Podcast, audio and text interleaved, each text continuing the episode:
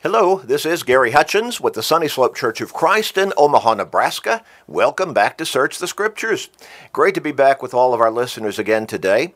We're so thankful to have this opportunity to be with you Monday through Friday, right here in Search the Scriptures, and get into God's Word and study a little bit deeper, a little bit more thoroughly, learn a little bit more.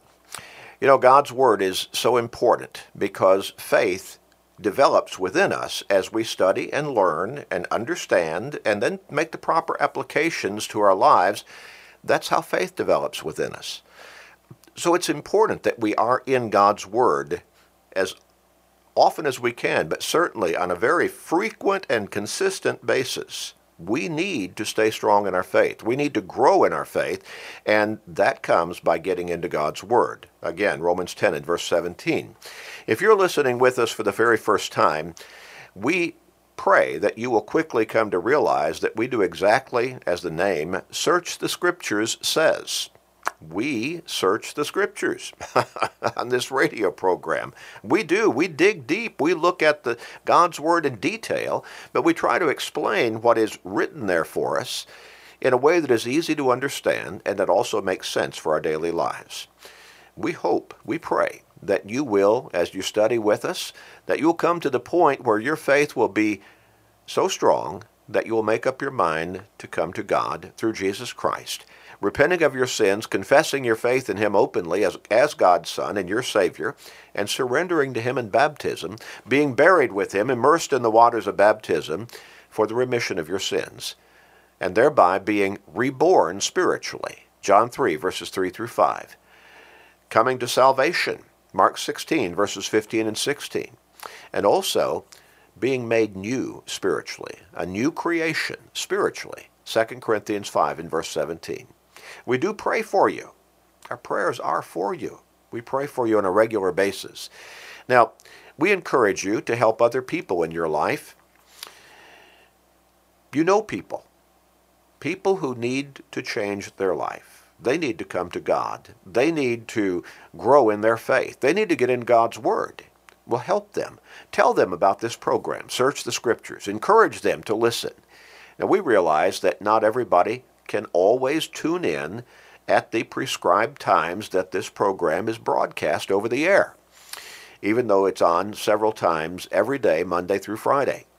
But there is an option you can go to our website at churchofchrist.com, churchofchrist.com, scroll down the home page to the podcast button, click on that, and sign up for our podcasting. It is free. It always will be free. As we have said many times, we never charge anybody anything for any study materials that we offer. That's not the way we work.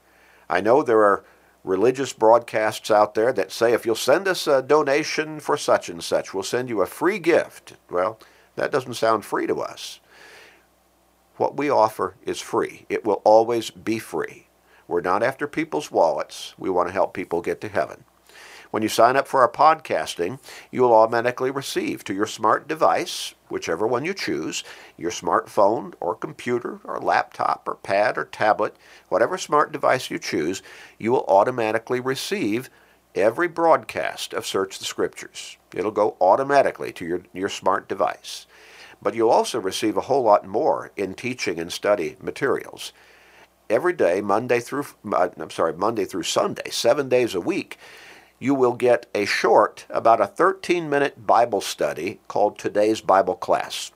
Something that's easy to listen to and follow along with while you're driving to work every morning, or coming home from work, or maybe on your lunch break, or taking a break from your daily chores around the house, whatever it might be. Just about 13 minutes every day.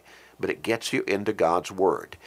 And then you'll also receive a Sunday morning Bible class, a Wednesday night Bible class, and all of our sermons and our sermons are now being posted in video format as well as audio. And at our website, you can access hundreds of sermons from years gone by, and you can also access hundreds of scripturally based and spiritually focused articles that you can download and read and study through on your own. All of that is offered to you at churchofchrist.com. Free and always will be free. So tell your friends, your work associates, your family members, your neighbors, everybody you can, and take advantage of the opportunity yourself. If you would like a copy of this program on CD, we'll tell you how to contact us at the end of the program today.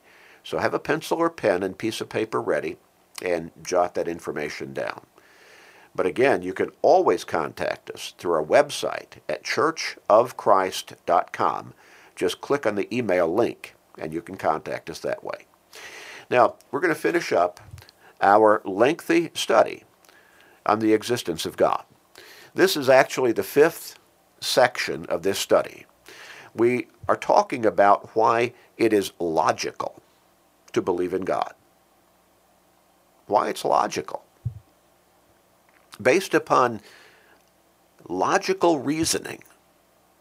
Faith, as we've emphasized, is defined in the scriptures as the substance of things hoped for, the evidence of things not seen. Now, substance and evidence, not a wild wish, not an unrealistic belief system, not a wild leap in the dark as some people will accuse Christians of having. No, real faith is based on substance and evidence. Go to any jail, ask any inmate. He can give you a crash course on evidence. He knows exactly what it is.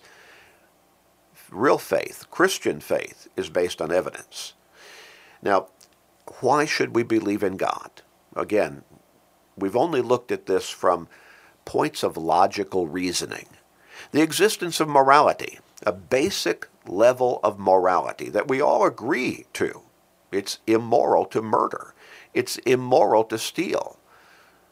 Most of us would really shake our heads and say, yeah, yeah, even though we may violate this particular principle of morality, we would say, yeah, yeah, it, it's, it's immoral to lie too. But we can go down the line. There's a basic standard of morality. Well, for morality to exist, there has to be a moral lawgiver.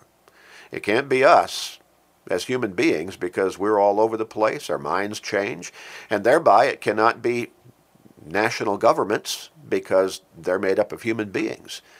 The moral lawgiver is God because God is absolutely moral all the time. Well, the same thing is true about goodness. We've emphasized that. If goodness really exists in our world, and we would say, well, yeah, there, there is goodness there. I can recognize it. I can see things that are, that are truly good. Well, there has to be a source of goodness. And without God, you cannot even define goodness because without God as the source of goodness, as the ultimate definition of goodness, again, we're all over the place. It's whatever each one of us feels is good or thinks is good. But there is basic goodness that we recognize and we admit God is that source of goodness. And again, without God, can I cannot even really define goodness. Well, we talked about there are a number of Bible facts listed in ancient Old Testament scripture that point out such things as the earth is round. The earth is hanging on nothing in the universe.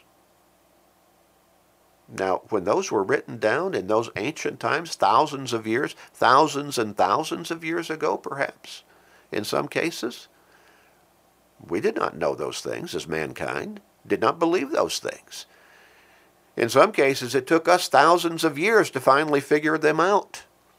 But they're right there in ancient Old Testament scripture. Now, how did those writers know those things? God. All scripture is given by inspiration of God. It is God breathed, it is His very word. And God, by His very nature, is all knowing. 2 Timothy 3 and verse 16.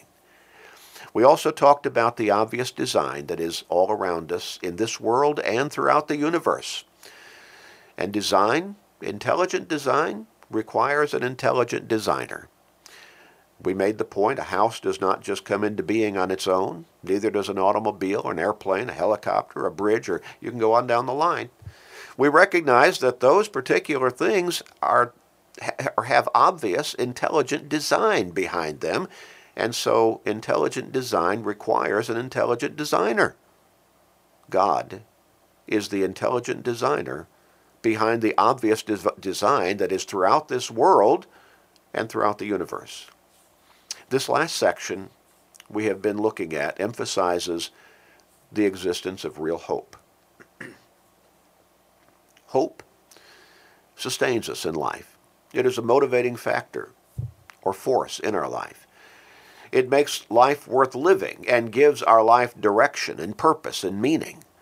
Now, we're not talking about hope the way some people think of hope a wish, a dream, a desire that is not based in reality in a lot of cases, but we're talking about hope as taught in the scriptures. And that is the desire plus the expectation because real New Testament hope is offered us from God and he is described as the God of hope. So that the hope that he offers us gives us the opportunity to abound in hope. Romans 15 and verse 13. We have a hope like nothing this world offers on its own. This world is, well, it is physical. It's temporary the people who live the longest still die physically. The buildings and the structures that remain for the longest period of time still eventually decay and crumble or burn down, fall apart. But God offers us eternal hope, eternal life with Him in heaven. He is the God of hope, so that we may abound in hope. And that hope is described as the anchor or an anchor of our soul, both sure and steadfast. No, that hope is not ever going to go away. It's not ever going to dissolve before our very eyes. It's a living hope, 1 Peter 1, verses 3 and 4, that is reserved in heaven for us. And it is a hope that we can hang our hats on and have confidence in, be expectant always of its ultimate realization because it is given to us by God who cannot lie. Titus chapter 1 and verse 2. The hope, the promise. And so we can expect it, its fulfillment of eternal life with Him in heaven. Now, as we look at this last part of this particular section of our study on the existence of God and why the rational, logical evidence to believe in God is overwhelming, it's compelling. When we're talking about hope, let me emphasize that a life that is lived in denial of the existence of God is a life that is lived literally in utter hopelessness. If a person does not believe in God, he has no hope. This life in this world is all there is. And whatever this life throws at him or beats him up with or whatever he might achieve in this life, that's all there is. Doesn't go any farther than that.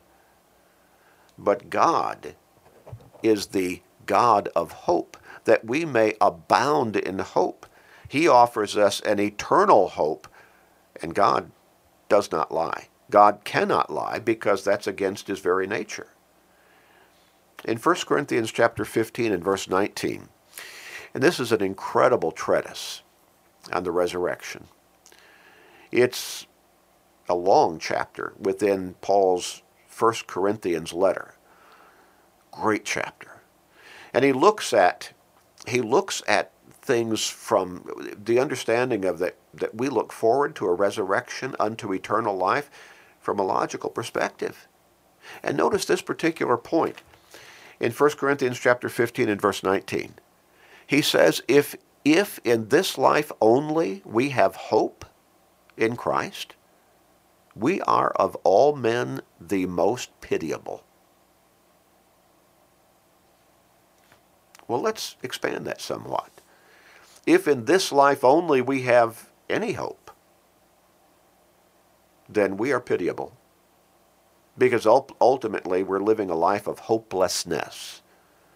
The very essence of Christ being our Savior is to lead us into the ultimate realization of ultimate hope that is eternal life with Him in heaven. If this world is all there is, we're hopeless. There's nothing for us.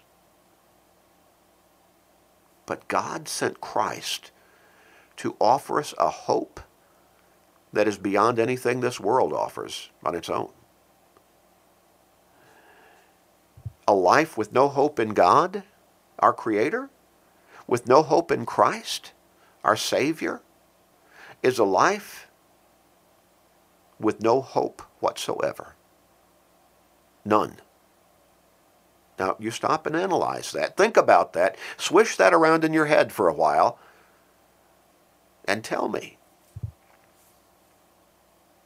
what hope there is without God, without Christ. In Ephesians chapter 2, verses 11 and 12, the Apostle Paul wrote this Therefore remember that you, once Gentiles in the flesh, now that means unbelievers, he's writing this to Christians. Some of them had been Gentiles, they had been unbelievers in God.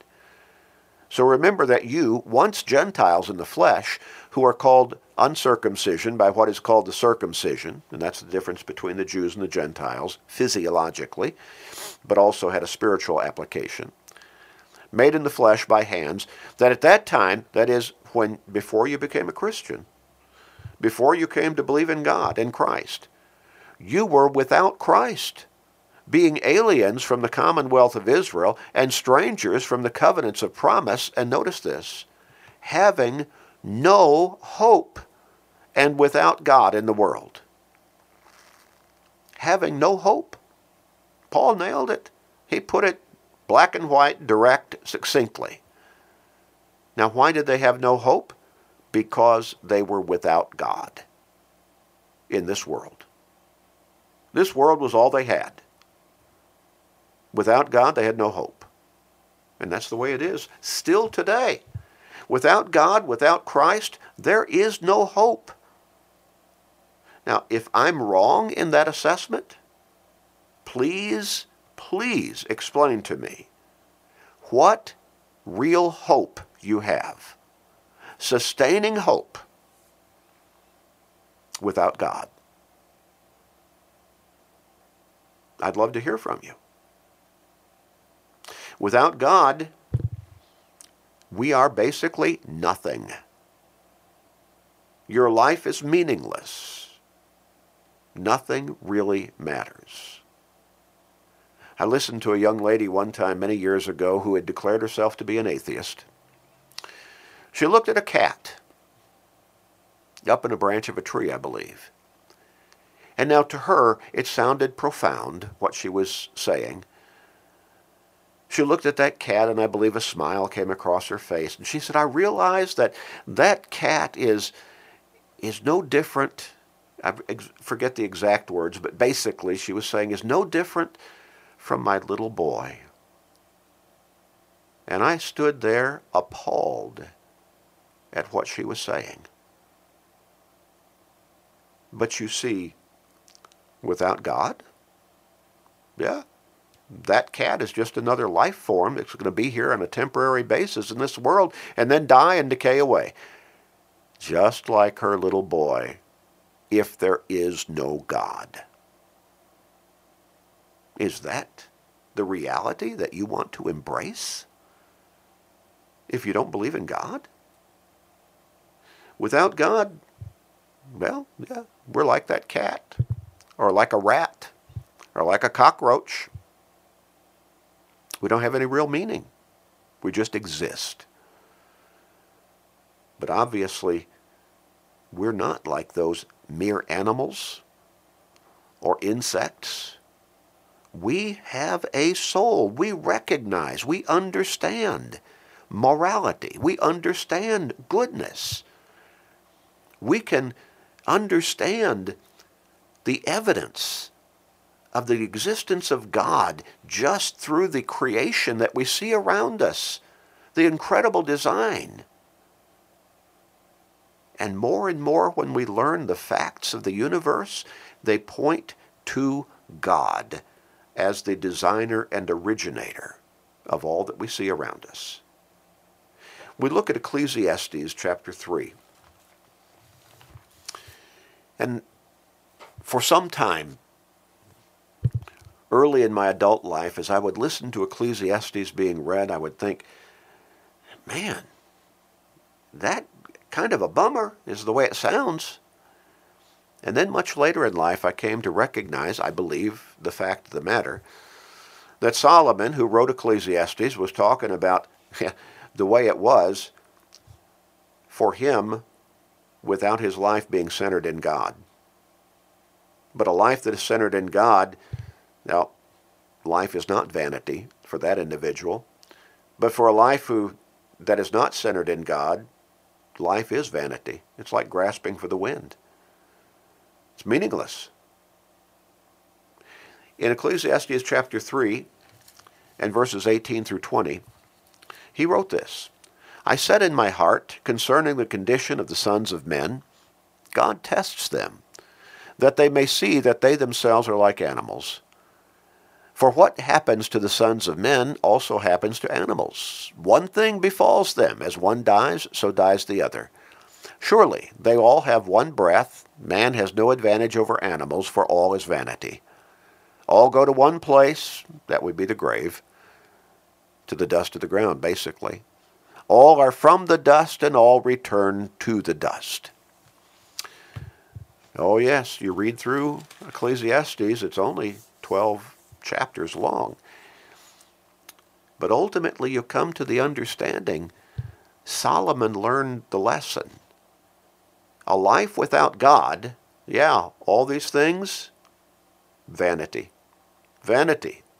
Mean nothing. Life is just vanity. But ultimately, he comes to understand. Chapter 12, the last two verses. Let us hear the conclusion of the whole matter. Fear God and keep his commandments. This is man's all. For God will bring every work into judgment, including every secret thing, whether good or evil. When you die, if there is no God, you'll just cease to exist like any animal for you have no more worth than them, ultimately. Now, you might say, you might get angry at that, at that assessment. Well, you have bought into that particular reality if you don't believe in God. That sounds harsh, but that is the reality of an existence without God.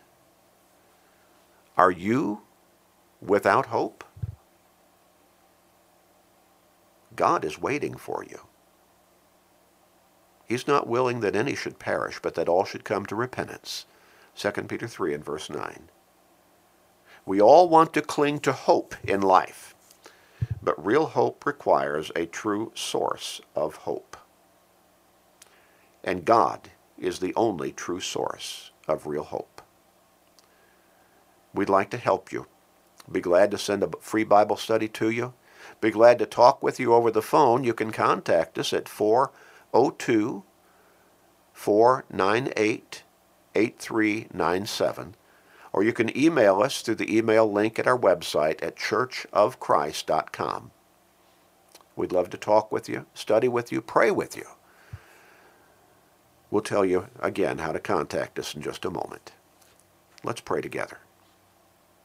Father, you are God, the God, and you are totally good, totally righteous, totally moral, all knowing, and you are the designer of all the intricate design in the universe around us. Help people to embrace that reality.